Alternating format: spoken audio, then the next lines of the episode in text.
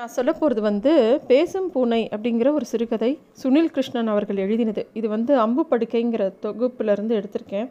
இது வந்து two thousand eighteen Yuva Puraskar விருது பெற்ற நூல். இது இந்த கதை ரொம்ப சிறப்பான கதை.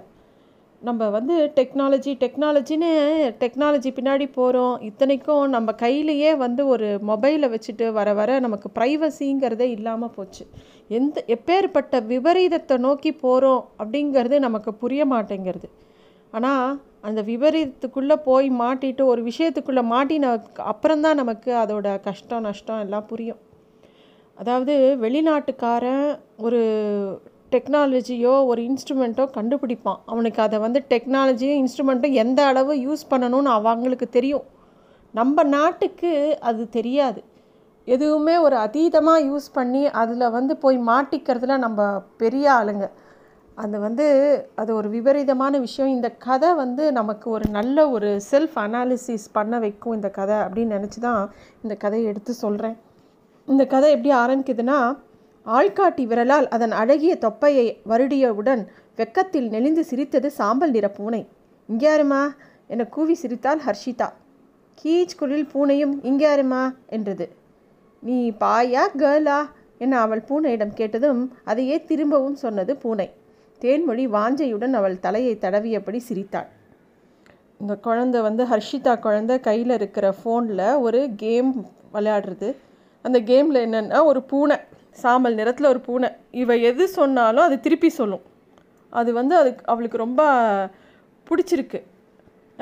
இழுப்பக்குடி சாலையில் துருப்பிடிச்ச ஒரு பொத்து போன ஸ்ரீசாய் நகர அப்படிங்கிற ஏரியாவில் கொஞ்சம் ஊருக்கு விட்டு வெளியில் தள்ளி அமைஞ்சிருக்கு இவங்களோட வீடு. ஒரு காலி மனையில் ஆறு ஏழு நாட்களாக துளையிட்டு நீர் தோண்டி அங்கங்கே நீராக தேங்கியிருக்கு. அந்த மாதிரி ஒரு தெரு, அந்த மாதிரி ஒரு ஏரியாவில் ஒரு மூணு செண்டு நிலத்தில் பக்கவாட்டு சேவு வெளிச்சவர் கூட பூசாமல் வெள்ளை வெள்ளையடிக்கப்பட்டது கூட அழுக்கு ஏறி போய் ஒரு அறநூறு சதுரடி வீடு தான் கத்தார் கணேசனோட வீடு. அந்த வெள்ளைச்சுவர்கள்லாம் கொஞ்சம் கொஞ்சமாக பழுப்பேறிகிட்டே இருக்குது. அந்த வீட்டில் தான் இந்த ஹர்ஷிதா வந்து அவங்க அப்பா கணேசன் கத்தார்லேருந்து அனுப்பியிருக்கிற புது கைபேசி செல்ஃபோன் அதை வச்சுக்கிட்டு விளையாடிட்டுருக்கா. அவள் விளையாடுறத பார்த்துட்டு இருந்த அவள் அம்மா வந்து, அவள் அம்மா பேர் தேன்மொழி, அவள் வந்து அப்படியே தலையை உலர்த்திக்கிட்டே எப்பயோ கேட்ட ஸ்வர்ணலதா பாடின ஒரு பாட்டோட ரெண்டு வரை வரி அவள் மனசில் ஓடிட்டே இருக்கு. அப்படியே அவங்க வீட்டில் டிவி ஓடிட்டுருக்கு. இது அது வந்து ஒரு ஞாயிற்றுக்கிழமை ரொம்ப விஸ்ராந்தியாக வீட்டில் நல்லா சமையல் பண்ணி சாப்பிட்டுட்டு அம்மாவும் பொண்ணும் அந்த வீட்டில் இருக்காங்க. அந்த குழந்தை வந்து அந்த ஃபோனை வச்சு விளையாடிட்டுருக்கு. தேன்மொழிக்கு வந்து பல விஷயம் மண் ஓடிட்டே இருக்கு மனசில். அவள் வந்து நல்ல, அதாவது புருஷன் வந்து வெளிநாட்டில் வேலை பார்க்குறாங்கிறதுக்கு அடையாளமாக கழுத்தில் ரெட்டவாடா சங்கிலி, தாலி செயின், சங்கு டாலர் செயின் எல்லாத்தையும் போட்டுட்டு ஒரு நைட்டியை கத்திரிப்பூ கலரில் நைட்டி போட்டுட்டு அவளும் வந்து உட்கார்ந்துருக்கா. ஞாயிற்றுக்கிழமைனாலே அவள் ஹர்ஷிதாக்கு பிடிச்ச மீன் வறுவல் செஞ்சு சாப்பாடு பண்ணி அன்றைக்கி சாப்பிட்டுட்டு எதையோ அவளும் அவள் அதாவது தேன்மொழிக்கிட்ட ஒரு பழைய ஃபோன் இருக்குது. அந்த ஃபோனில் வந்து அந்த பாம்பு விளையாட்டு ஒன்று இருக்குது, அதை விளையாட ஆரம்பிக்கிறாள். ஆனால் ஹர்ஷிதாவுக்கு வந்து அந்த புதுசாக அவங்க அப்பா அனுப்பிச்சிருக்கிற அந்த ஸ்மார்ட் ஃபோனில் விளையாட ரொம்ப பிடிச்சிருக்கு. அந்த பூனையை வச்சு விளையாடுறா. அவள் வந்து அவங்க அம்மா சொல்கிறா, அம்மா நீ ஏதாவது சொல்லேன் அப்படின்னு கா கூட்டின்னு வந்து அந்த ஃபோனை வந்து அவள் அம்மா கிட்ட நீட்டவும் அவள் அம்மா வந்து ஹர்ஷிதா அப்படின்னு சொல்கிறா. உடனே அந்த பூனையும் ஹர்ஷிதா அப்படின்னு அதோட குரலில் சொல்லுது. உடனே அந்த குழந்தை ஹர்ஷிதா, அம்மா இதுக்கு ஒரு பேர் வைக்கணுமா, என்ன வைக்கலாம் அப்படின்னோடனே, நீ ஏன் வெயினவுடனே அப்பாவை கேட்கலாமா அப்படின்னு கேட்டோன்னே, சரி கேளேன் அப்படின்னு கொஞ்சம் யோசிக்கிற ஹர்ஷிதா, வேணாம் நானே வைக்கிறேன், இது பேர் சிட்டி அப்படின்னு சொல்லிட்டு அதுக்கிட்ட இனிமேல் உன் பேர் சிட்டி ஓகேவா அப்படின்னோடனே அதையும் அதை பூனை திருப்பி சொல்லுது. அந்த ஹர்ஷிதாவுக்கு வந்து அந்த கேமை பார்த்ததுலேருந்து ஒரே எக்ஸைட்மெண்ட். அவள் அவங்க அம்மாட்ட சொல்கிறா, அம்மா தினமும் இந்த பூனைக்கு சோறு வைக்கணும், சோறு வாங்க காசு சேர்க்கணும், அந்த காசு சேர்க்க விளையாடணும். ஏன்னா அந்த மாதிரி ஒரு அப்ளிகேஷன் அது, அந்த மாதிரி ஒரு கேம் அது. அந்த பூனைக்கு எல்லாமே பண்ணி விடணும். எல்லோரும் நம்ம எப்படி பண்ணுவோமோ, காலையில் எழுந்து பல்லு தேய்ச்சி அது குளிக்க வச்சு, அது பாத்ரூம் போக வச்சு, அதுக்கு ட்ரெஸ் பண்ணி விட்டு, அப்புறம் அதுக்கு ஏதாவது ட்ரெஸ்ஸு போ பண்ணி விடணுன்னா இருக்கிற ட்ரெஸ்ஸுக்கு தவிர வேறு ட்ரெஸ்ஸு வாங்கணுன்னா காசு சம்பாதிக்கணும். அதுக்கு அந்த காசு சம்பாதிக்க நிறைய கேம் அதுக்குள்ளே இருக்குது, அதெல்லாம் எடுத்து விளையாடி ஜெயிச்சா அதில் காசு வரும், அதை வச்சு விளையாடணும். இது ஏதோ ஒரு பொறுப்பான ஒரு விளையாட்டு மாதிரி. அந்த சிட்டி அந்த சிட்டிங்கிற அந்த பூனைக்கு பேரை வச்சு அந்த ஹர்ஷிதா அவள் சொல்கிறதெல்லாம் சொல்லி திருப்பி திருப்பி சொல்கிறான். ஒரு ச ஒரு நிமிஷம் அந்த சிட்டி வந்து திரு திருன்னு முழிச்சது, ஏதோ அந்த ஃபோனே ஃப்ரீஸ் ஆன மாதிரி. தேன்மொழியை உத்து பார்க்குற மாதிரி இருந்தது. அதோட அது பார்க்குற பார்வையை பார்த்தோன்னே தேன்மொழிக்கு தேன்மொழியும் அந்த கைபேசியை உத்து பார்க்குறான். அவளுடைய பார்வைக்காகவே காத்திருந்த மாதிரி திடீர்னு சிரிக்கிறது பூனை. உடனே அவளுக்கு ஏதோ மாதிரி இருக்குது. அந்த குழந்தை வந்து மறுநாள் ஸ்கூலுக்கு போகிறதுக்கு முன்னாடி அவங்க அம்மாட்ட, தேனம்மா மறக்காமல் சிட்டிக்கு பால் வை, அது கூட விளாடு என்ன அப்படின்னு சொல்லிட்டு போகிறா. ராத்திரி ரொம்ப நேரம் வரைக்கும் ஹர்ஷிதா அந்த சிட்டியோடையே பேசிகிட்டு இருந்தா. இந்த விஷயம்லாம் அவளோட கணவர், தேன்மொழியோட கணவர் கணேசன்கிட்ட பேசும்போது சொல்லணும் அப்படின்னு நினச்சிட்டு இருக்கா. ஹர்ஷிதா வந்து தூங்குறதுக்கு முன்னாடி இந்த பூனைக்கு குட் நைட் சொல்லுது, காலையில் எழுந்த உடனே அந்த பூனைக்கு, அதாவது அந்த சிட்டிங்கிற பூனைக்கு குட் மார்னிங் சொல்கிறது, எல்லாம் பண்ணிகிட்டே இருக்கா. தேன்மொழிக்கு ராத்திரி தூக்கமே வரல, ஒரு மாதிரி எழுந்து உட்காந்து ஒரு நீல நிற விளக்கு அப்படியே பார்த்துட்டு வெறிச்சபடி உட்காந்துருக்கா.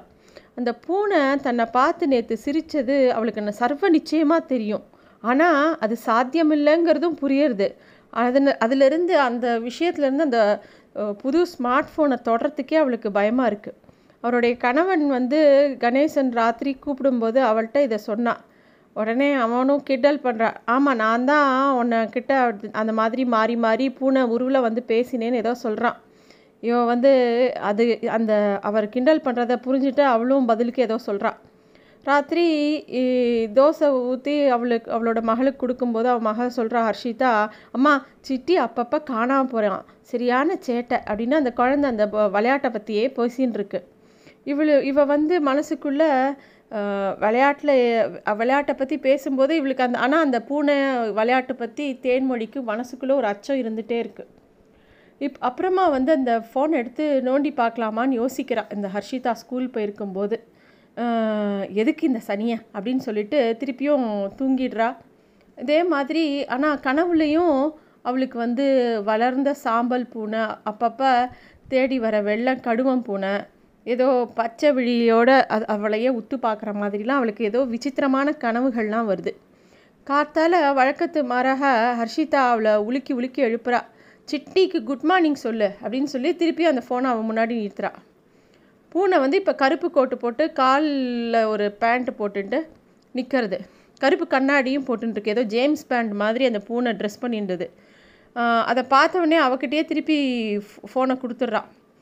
வார நாட்கள் ஃபுல்லாக ஹர்ஷிதாவை இந்த இலுப்பக்குடி சாலை வரைக்கும் கூட்டின்னு போய் அவள் படிக்கிற ஒரு சிபிஎஸ்சி ஸ்கூலில் கொண்டு விட்டுட்டு திரும்பி வரும்போது அவங்க வீட்டிலேருந்து ஒரு நாலு வீடு தள்ளி இருக்கக்கூடிய இவளோட தோழி ஒத்தி அனீசக்கா அப்படின்னு பேர், அவளும் வாசலில் கரெக்டாக இவ குழந்தைய ஸ்கூலில் விட்டு வரும்போது நிற்பா. அவங்க ரெண்டு பேரும் கொஞ்சம் நேரம் பேசுவாங்க. இவங்க ரெண்டு பேரும், அதாவது பொதுவாக ஒரு மனநிலை, இந்த மாதிரி வெளிநாட்டில் ரொம்ப வருஷம் ரெண்டு வருஷத்துக்கு வரக்கூடிய ஒரு கணவர் இருக்கும்போது அந்த மனைவிகள்லாம் பேசிக்கிற மாதிரி இவங்க பேசினாங்க. இல்லைக்கா முகம்லாம் ஒரே சிரிப்பாக இருக்குது, பாய்ஜான் ஊருக்கு போயிட்டாங்களா அப்படின்னு கேட்குறா தேன்மொழி. ஆமாம் ஓ முகர என் புள்ள இஞ்சி தின்னாப்பில் இருக்குது, அண்ணன் வராரோ அப்படின்னு கேட்குறா அனிசக்கா. அதாவது இவங்களோட கணவர்கள் வந்து வெளிநாட்டில் ரெண்டு வருஷம் கிட்ட இருந்தாலும் அவங்க வருகை பெருசாக ஒரு சந்தோஷத்தை கொடுக்கறதில்ல இந்த மனைவிகளுக்கு. அவங்க ஊருக்கு போனால் அப்பாடான்னு இருக்குது அவங்களுக்கு.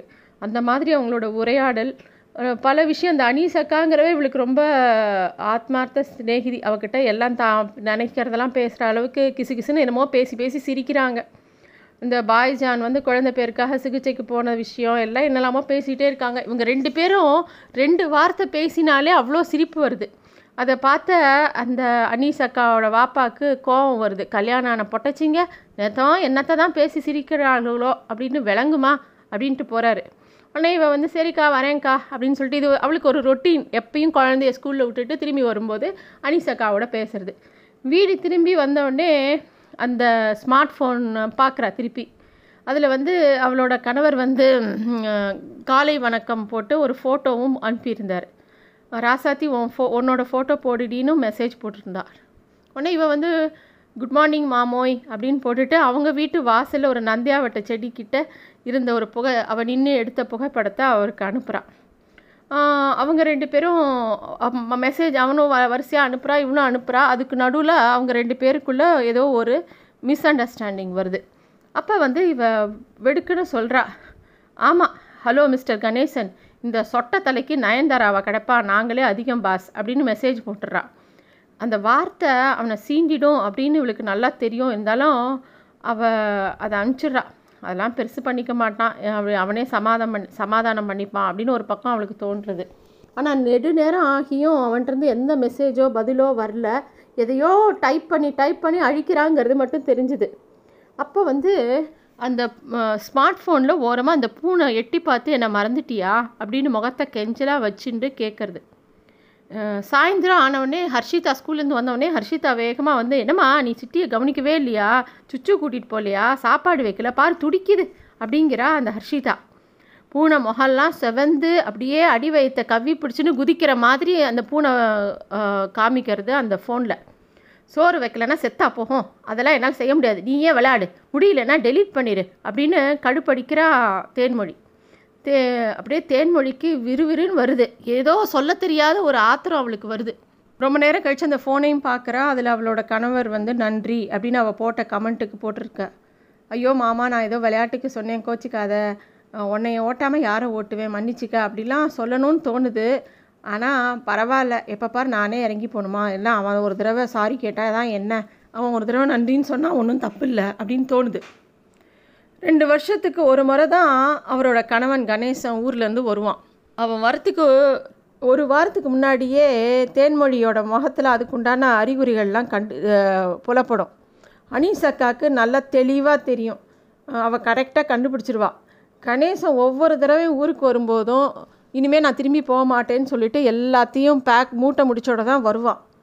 வந்துட்டு நான் இங்கேயே நான் புதுசாக தொழில் தொடங்குறேன் அப்படின்னு சொல்லி நிறைய நண்பர்களோட எல்லாம் ஆலோசனை கேட்பான், எல்லாம் பண்ணுவான்.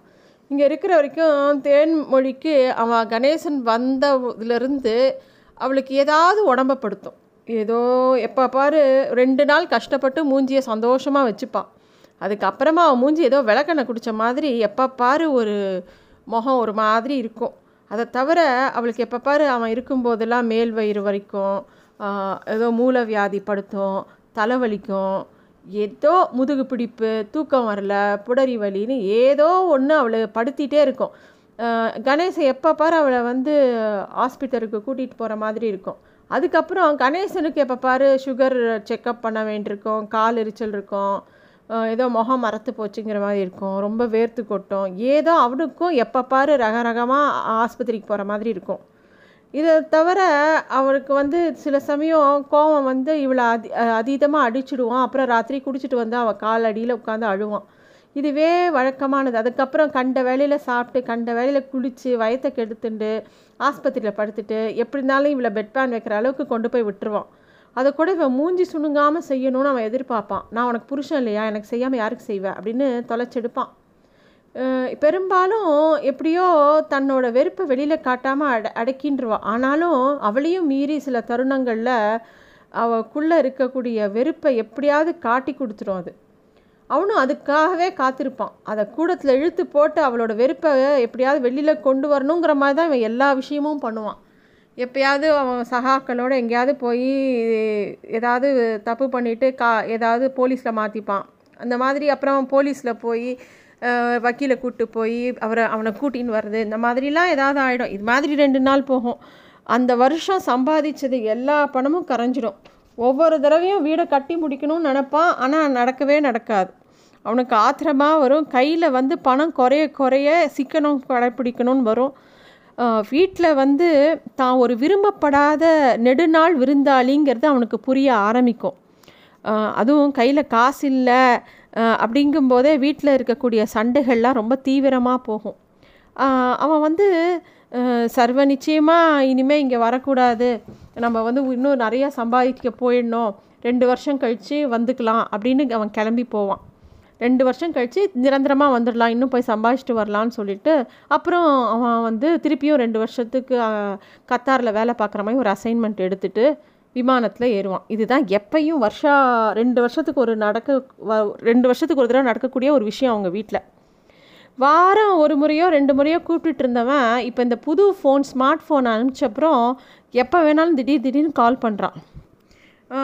ஒரு சமயம் இவளுக்கு வந்து இந்த குழந்தைய பற்றி அவள் ஸ்கூலில் நடக்கிற விழாவை பற்றி அவனுக்கு சொல்லணும்னு ட்ரை பண்ணுறா. ஏதோ கத்தி சண்டை, அதாவது பேப்பர் கத்தி சண்டை தான், ஆனால் அது குத்தி குத்தி விளையாடணும் அப்படிங்கும்போது அவனுக்கு புரியலை. அவளுக்கு இவன் எப்படி சொல்கிறாலும் அது புரியலை. அந்த கிளாஸுக்கெலாம் பாப்பாவை அனுப்புறியா அப்படிலாம் கேட்குறான். வீட்டுக்கு வந்தவுடனே அந்த குழந்த ஹர்ஷிதா வந்து ஒரு மாதிரி மூ மூட் அவுட் ஆகியிருக்கா. ஏன்னா ஏன்னா அவளுக்கு வந்து அந்த விளையாட்டுக்காக அந்த பூனைக்கு ஒழுங்காக கவனிக்கல அவள் அம்மாங்கிற கவலை. அதனால் இவளும் திட்டிடுறா. அதனால அவள் ரூமில் போய் உம்முன்னு உட்காந்துருக்கா. இவள் வந்து ஒரு க கப்பில் கார்ன்ஃப்ளெக்ஸ் போட்டு தேன்மொழி வந்து குழந்தைய சமாதானப்படுத்தணும்னு அங்கே போகிறா. அந்த ரூம்குள்ளே போயிட்டு என்னாச்சு ஸ்கூல்லன்னொடனே அம்மா கேட்டவுடனே எல்லாத்தையும் வந்து அந்த குழந்தை எல்லா விஷயத்தையும் சொல்ல ஆரம்பிக்கிறது.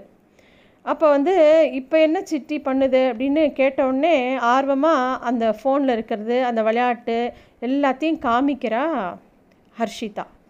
அந்த விளையாட்டில் விளையாடி விளையாடி நிறைய காசு சேர்த்து அந்த சிட்டிங்கிற பூனைக்கு புது புதுசா துணிமணி, நிறையா அந்த வீ அது இருக்கிற வீட்டுக்கு அலங்காரங்கள், உணவு வகைகள் எல்லாம் காமிக்கிறாள். எப்படி அதை விளையாடணும், என்ன பண்ணணும் எல்லாம் அவங்க அம்மாவுக்கு காமிக்கிறாள்.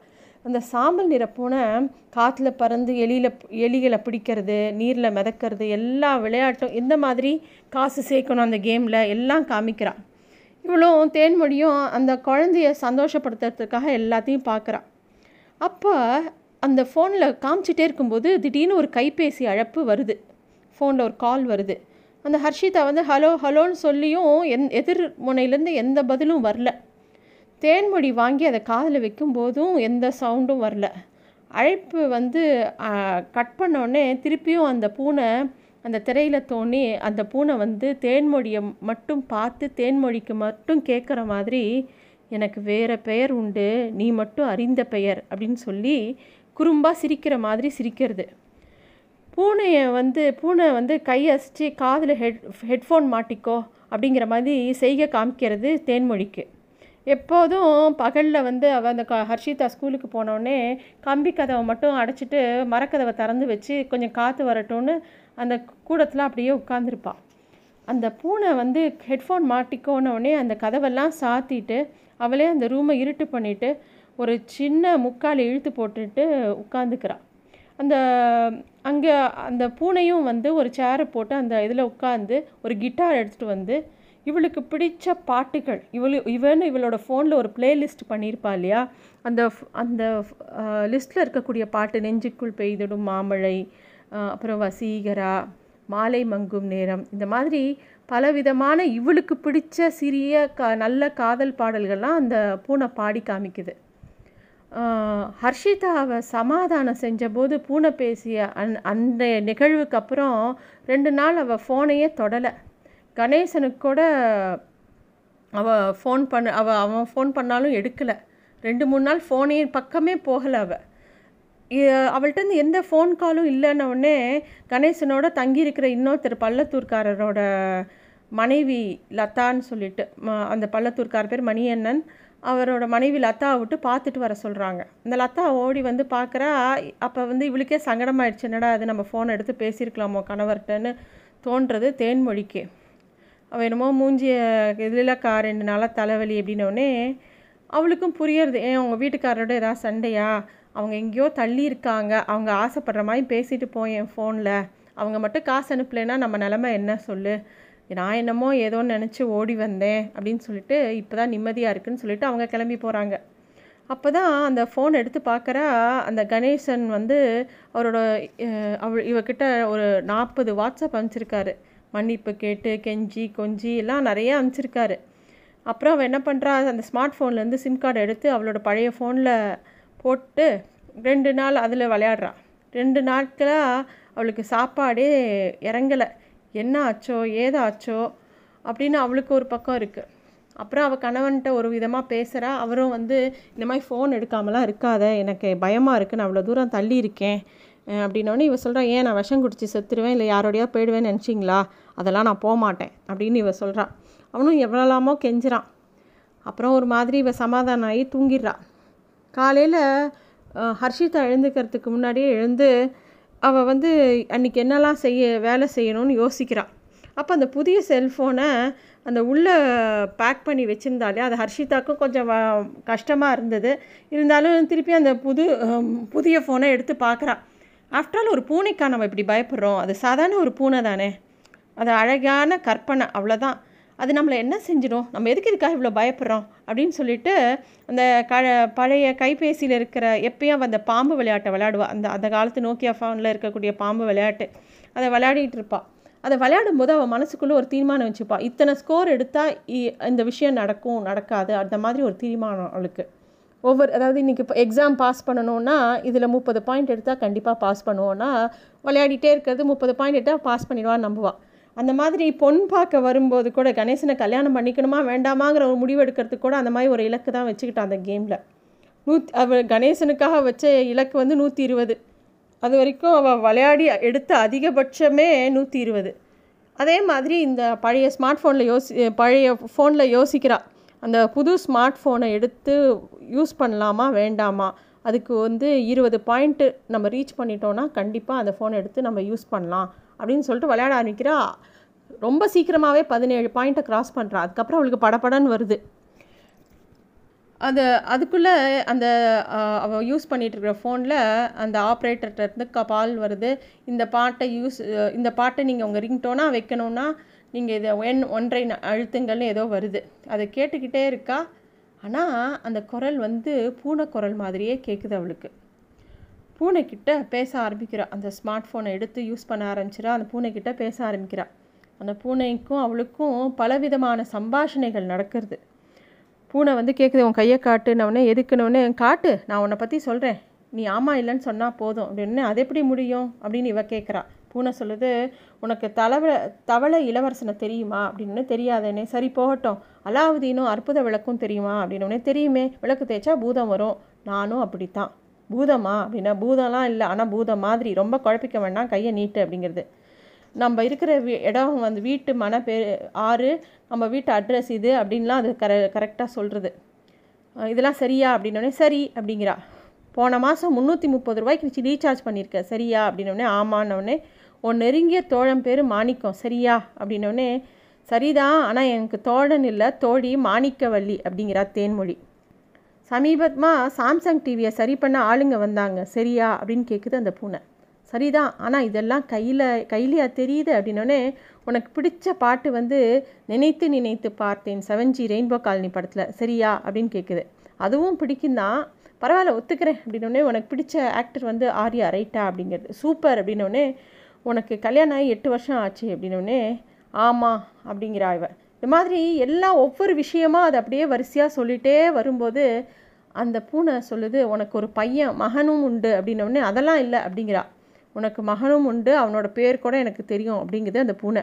சொல்லு, எப்படி தெரியும் சொல்லு அப்படின்னு இவ கேட்டுகிட்டே இருக்கும்போதே இவளுக்கு அழுக வந்துடுறது. சோம்பல் முறித்து அந்த கொட்டாய் விட்டுன்னு பூனை படுக்கை இறக்கி போய் விளக்கு அணைச்சிட்டு இறங்கி உற அப்படியே உறங்கி போகுது.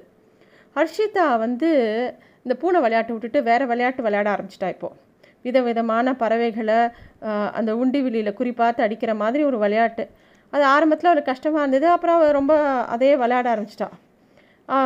இவ வந்து தேன்மொழி வந்து ஹர்ஷிதாட்ட கேட்குறா, நீ வந்து சிட்டி கூட இப்போலாம் விளையாடலையா அப்படின்னோடனே. போமா அதெல்லாம் குட்டி குட்டி பசங்க விளையாடுறது அப்படின்னு சொல்லிட்டு அந்த சின்ன பொண்ணு ஹர்ஷிதா இந்த பூனை விளையாட்டை தாண்டி வேறு விளையாட்டுக்கு கடந்து போயிட்டா. ஹர்ஷிதா பள்ளிக்கு போனவுடனே அந்த ஃபோனை எடுத்து வச்சுட்டு பூனைக்காகவே காத்திருக்க ஆரம்பிச்சிட்டா தேன்மொழி. வழக்கத்துக்கு மாறாக கணேசன்ட்டேருந்து ஃபோன் வந்தால் கூட ரொம்ப சுமூகமாக பேசுகிறா. எப்படி இருக்க மாமா, எப்போ பார்க்க வர அப்படின்னு மிக சாதாரணமான வாய்ஸ் மெசேஜ் கூட ரொம்ப கவர்ச்சியாக இருக்கிற மாதிரி, ஏதோ ரொம்ப சந்தோஷமாக இருக்கிற மாதிரி கணேசனுக்கு படுது. எல்லாமே வந்து அவள் வந்து வித்தியாசமாக ஆகிட்டே வரா. ஒரு நாள் பூனை பேச்சு வாக்கில் அவகிட்ட உனக்கு பூ புடவை ரொம்ப எடுப்பாக இருக்குன்னு சொல்லுது. உடனே அவள் சொல்கிறா, எல்லா திருட்டு பூனைக்கும் இதுதான் வேலை, எங்கள் கல்யாணம் பண்ணி எங்கள் மாமன் கூட புடவை தான் நல்லா இருக்குன்னு சொல்லுவான், அதனால் அவன் இருக்கும்போதெல்லாம் புடவை தான் கட்டிக்குவேன் அப்படின்னு சொல்லுவான். உடனே அந்த பூனை சொல்லிச்சு, உனக்கு சௌகரியமாக இருந்தால் கட்டிக்கோ அப்படின்னோடனே இவளுக்கு ரொம்ப நெகிழ்ந்து போயிடுறா அந்த பூனைக்கிட்ட. இது வரைக்கும் யாருமே இந்த மாதிரி கேட்டதில்லை, எனக்கு வந்து சௌ சௌகரியம் அப்படிங்கிறத விட இப்போ நைட்டினா ஒரு ஒரே துணியாக போகும், துவைக்கிறது ஈஸி, புடவைன்னா ரெண்டு மூணு துணி அப்படின்னு சொல்லிட்டு, ஆனால் பூனைக்காக ரெகுலராக புடவை கட்ட ஆரம்பிச்சிடுறா. நாலஞ்சு புடவையை முன்னாடி வச்சு இந்த பூனை கிட்ட இது நல்லா இருக்கா இது நல்லா இருக்கான்னு கேட்டு புடவையை கட்டிக்க ஆரம்பிக்கிறாள். அந்த பூனை என்னமோ அவளுக்கு ரொம்ப நெருங்கிய தோழன் மாதிரி மாறிப்போச்சு. இவளோட பழைய நட்புகளெல்லாம் புதுப்பிச்சு கொடுக்கறது, திருமண அவங்களோட திருமண நாட்கள், இவ எப்போ க எப்போ டெலிஃபோன் பில் கட்டணும், எப்போ எலக்ட்ரிசிட்டி பில் கட்டணும் எல்லாம் ஞாபகப்படுத்துறது. வீட்டில் எந்த பொருள் இருக்குது இல்லை, ஒரு அப்ளிகேஷன், ஒரு அதாவது ஒரு கேம் அப்ளிகேஷன் வந்து அந்த ஃபோனில் இருக்கிற டீட்டெயில்ஸை வச்சு எல்லா விஷயமும் அந்த பூனைக்கு தெரிஞ்சு ஒவ்வொரு விஷயமா இவகிட்ட கேட்குறது. இவளோட உடம்புல இருக்கிற மாற்றங்கள்லாம் சொல்லுது. நீ ஆப்பிள் சீடர் வினிகர் சாப்பிட்ணுன்னு சொல்லுது, அவகேடோ சாப்பிட்ணுங்கிறது, உன் உடம்பை இப்படி வச்சுக்கணுங்கிறது. அவள் எல்லாம் அந்த பூனை சொல்கிறபடி தான் செய்கிறான். இதை மாற்றணும் அதை மாற்றணும்னு. ஒரு சமயம் ஒரு நாள் என்ன ஆகுது, இனி அந்த பூனை சொல்லுது, இப்போ கதவை தர உனக்கு ஒரு ஆச்சரியம் காத்திருக்கு அப்படின்னோடனே வாசலில் போய் பார்க்குற ஒரு குரியர்காரன் வந்து பெரிய போட்டியை வச்சு நிற்கிறான். பன்ன பன்னெண்டாயிரம் ரூபா கட்டுங்கிறான். என்னன்னு பார்த்தா ஒரு மைக்ரோவேவ் ஓவன். இதுதான் உன்னோட பிறந்தநாள் பரிசு, வாழ்த்துக்கள் அப்படின்னு சொல்கிறது பூனை. ஏதோ இன்றைக்கி என்னோடய உண்மையான பிறந்த நாள் இல்லையே அப்படிங்கிற அவ. பூனை ஒன்றும் சொல்லலை. அந்த அந்த மைக்ரோவனை எடுத்து வச்சுக்கிறாள். காலையிலேருந்து தேன்மொழிக்கு எப்போ பார் மனம் பரபரக்கிறது. அவளுக்கு காலையில் எழுந்து ஆரம்பித்தா அந்த பூனையோடையே இருக்கணும்னு தோணுது. அதனால் அந்த அனீசக்காவை கூட அவாய்ட் பண்ணுறான். அந்த வீட்டு வழியாக வரும்போது இல்லைக்கா அவர்கிட்டருந்து ஃபோன் வரும், இல்லைக்கா வேலை இருக்குக்கா அப்படின்னு ஒவ்வொரு நாள் சாக்கு சொல்லி அவங்க கூட பேசுகிறது கூட தவிர்க்கிற அவ. அவளால் வந்து அவளோட பரவசத்தை யாரும் பார்த்துடக்கூடாதுன்னு சொல்லிட்டு ஒரு மாதிரி சீக்ரெட்டிவாக ஆக ஆரம்பிக்கிறாள். இவன் இவ்வளோ அவாய்ட் பண்ணுறதை பார்த்து அனீஸுக்கே வித்தியாசமாகப்படுது. பொறுக்க முடியாமல் ஒரு நாள் மத்தியானம் வந்து கதவை தட்டுறா. எவ்வளோ நேரம் மணி அடித்தும் கதவையே திறக்கலை. ஆனால் உள்ளுக்குள்ளே யாரோ பேசிக்கிட்டே இருக்கிற மாதிரி மட்டும் கேட்குது அந்த அனீஸுக்கு. ரொம்ப நேரம் கழித்து மரக்கதவை திறக்கிறா தேன்மொழி. அவள் கையில் அந்த கைபேசியும் காதில் ஹெட்ஃபோனும் இருந்தது. வாங்கக்கா, என்ன விசேஷம், வீட்டுக்கே வந்துட்டேங்க. இல்லை ஒன்றும் இல்லை, சும்மா தான் அப்படின்னு. சரிக்கா, அவர் இப்போ கூப்பிடுவார், நானே சாயங்காலமாக வரேன்னு சொல்லி அவங்கள கட் பண்ணி அனுப்பிச்சிட்றா. ஆனால் அந்த அனீஸ் அக்கா நோட்டீஸ் பண்ணுறா, கூடத்தில் நாலஞ்சு புடவை அப்படியே பரப்பி கிடக்கு. அதை பார்க்க முடிஞ்சுது. சரி வா, உங்ககிட்ட சாயந்தரம் வா, உங்ககிட்ட முக்கியமான சமாச்சாரம் ஒன்று சொல்லணும் அப்படின்னு சொல்லிட்டு அவங்க போகிறாங்க. வரேங்கான்னு சொல்லிட்டு அவங்க போனால் போதுங்கிற மாதிரி கதவை சாத்துறா. அவள் பார்த்தே இல்லாத அறிந்தே இல்லாத பல புதிய புதிய சாதனங்கள் அவங்க வீட்டுக்குள்ளே வர ஆரம்பிச்சிது. எல்லாமே வந்து அந்த பூனை ஆர்டர் பண்ணுறது. ஒரு ட்ரையரு, என்னமோ பிளெண்டரு.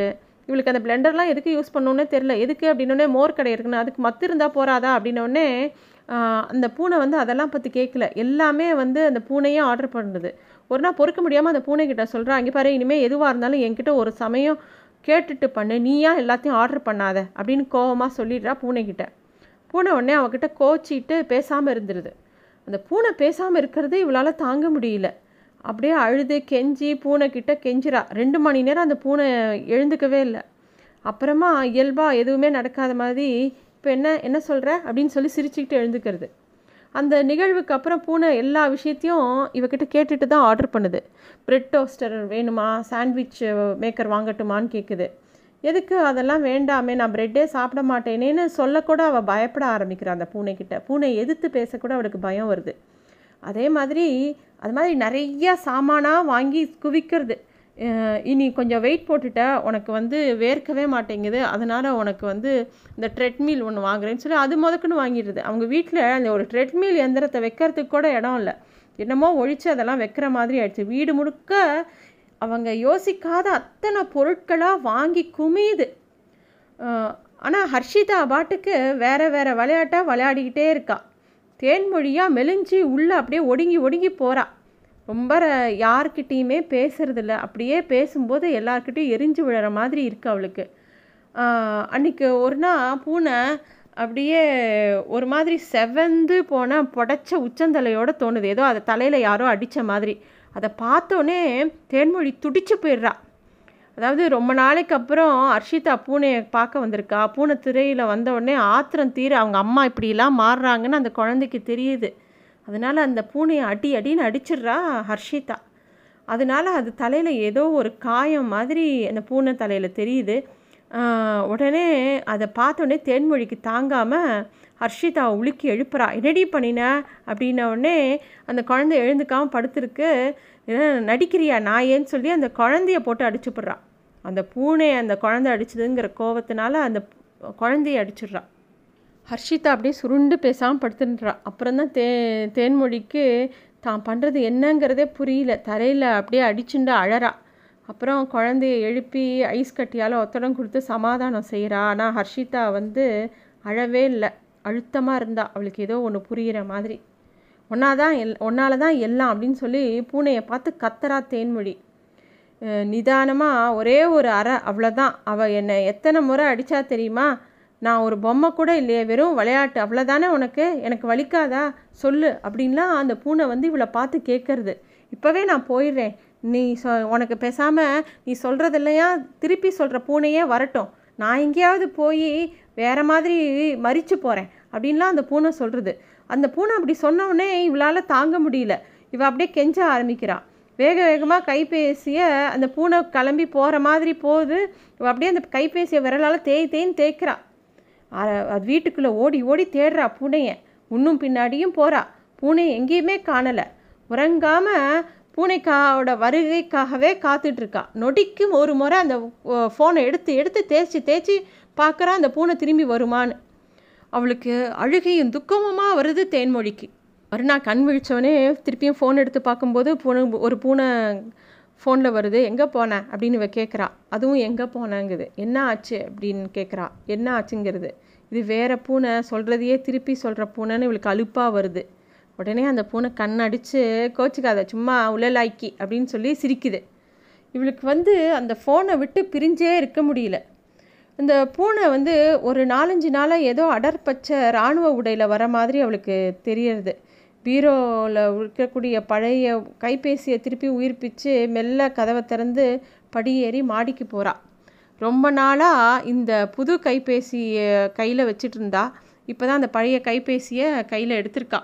அதில் இருக்கிற பாம்பு விளையாட்டை விளையாடுறா. அதில் தோற்று போகிறதுக்கு தயாராகிறா. அந்த பாம்பு வந்து வால் நீண்டு சுருண்டு சுருண்டு வ சுற்றிக்கிட்டே இருக்குது. ஏதோ ஒரு முடிவுக்கு வந்தவளா அந்த பாம்பு தன்னோட வாலை தீண்டுறதுக்கு அனுமதிக்கிறா. அப்புறமா தண்ணி தொட்டி பக்கத்தில் இருக்கக்கூடிய கணேசனோட சவரக்குடுவையிலேருந்து ஒரு பழைய பிளேடை எடுத்து தன்னோட கையில் கீறிக்கிறா. பத்தொம்போது வயசில் அவள் மனசில் பல வித விஷயம்லாம் அந்த கீறினவுடனே ரத்தமாக கொட்ட ஆரம்பிக்கிறது.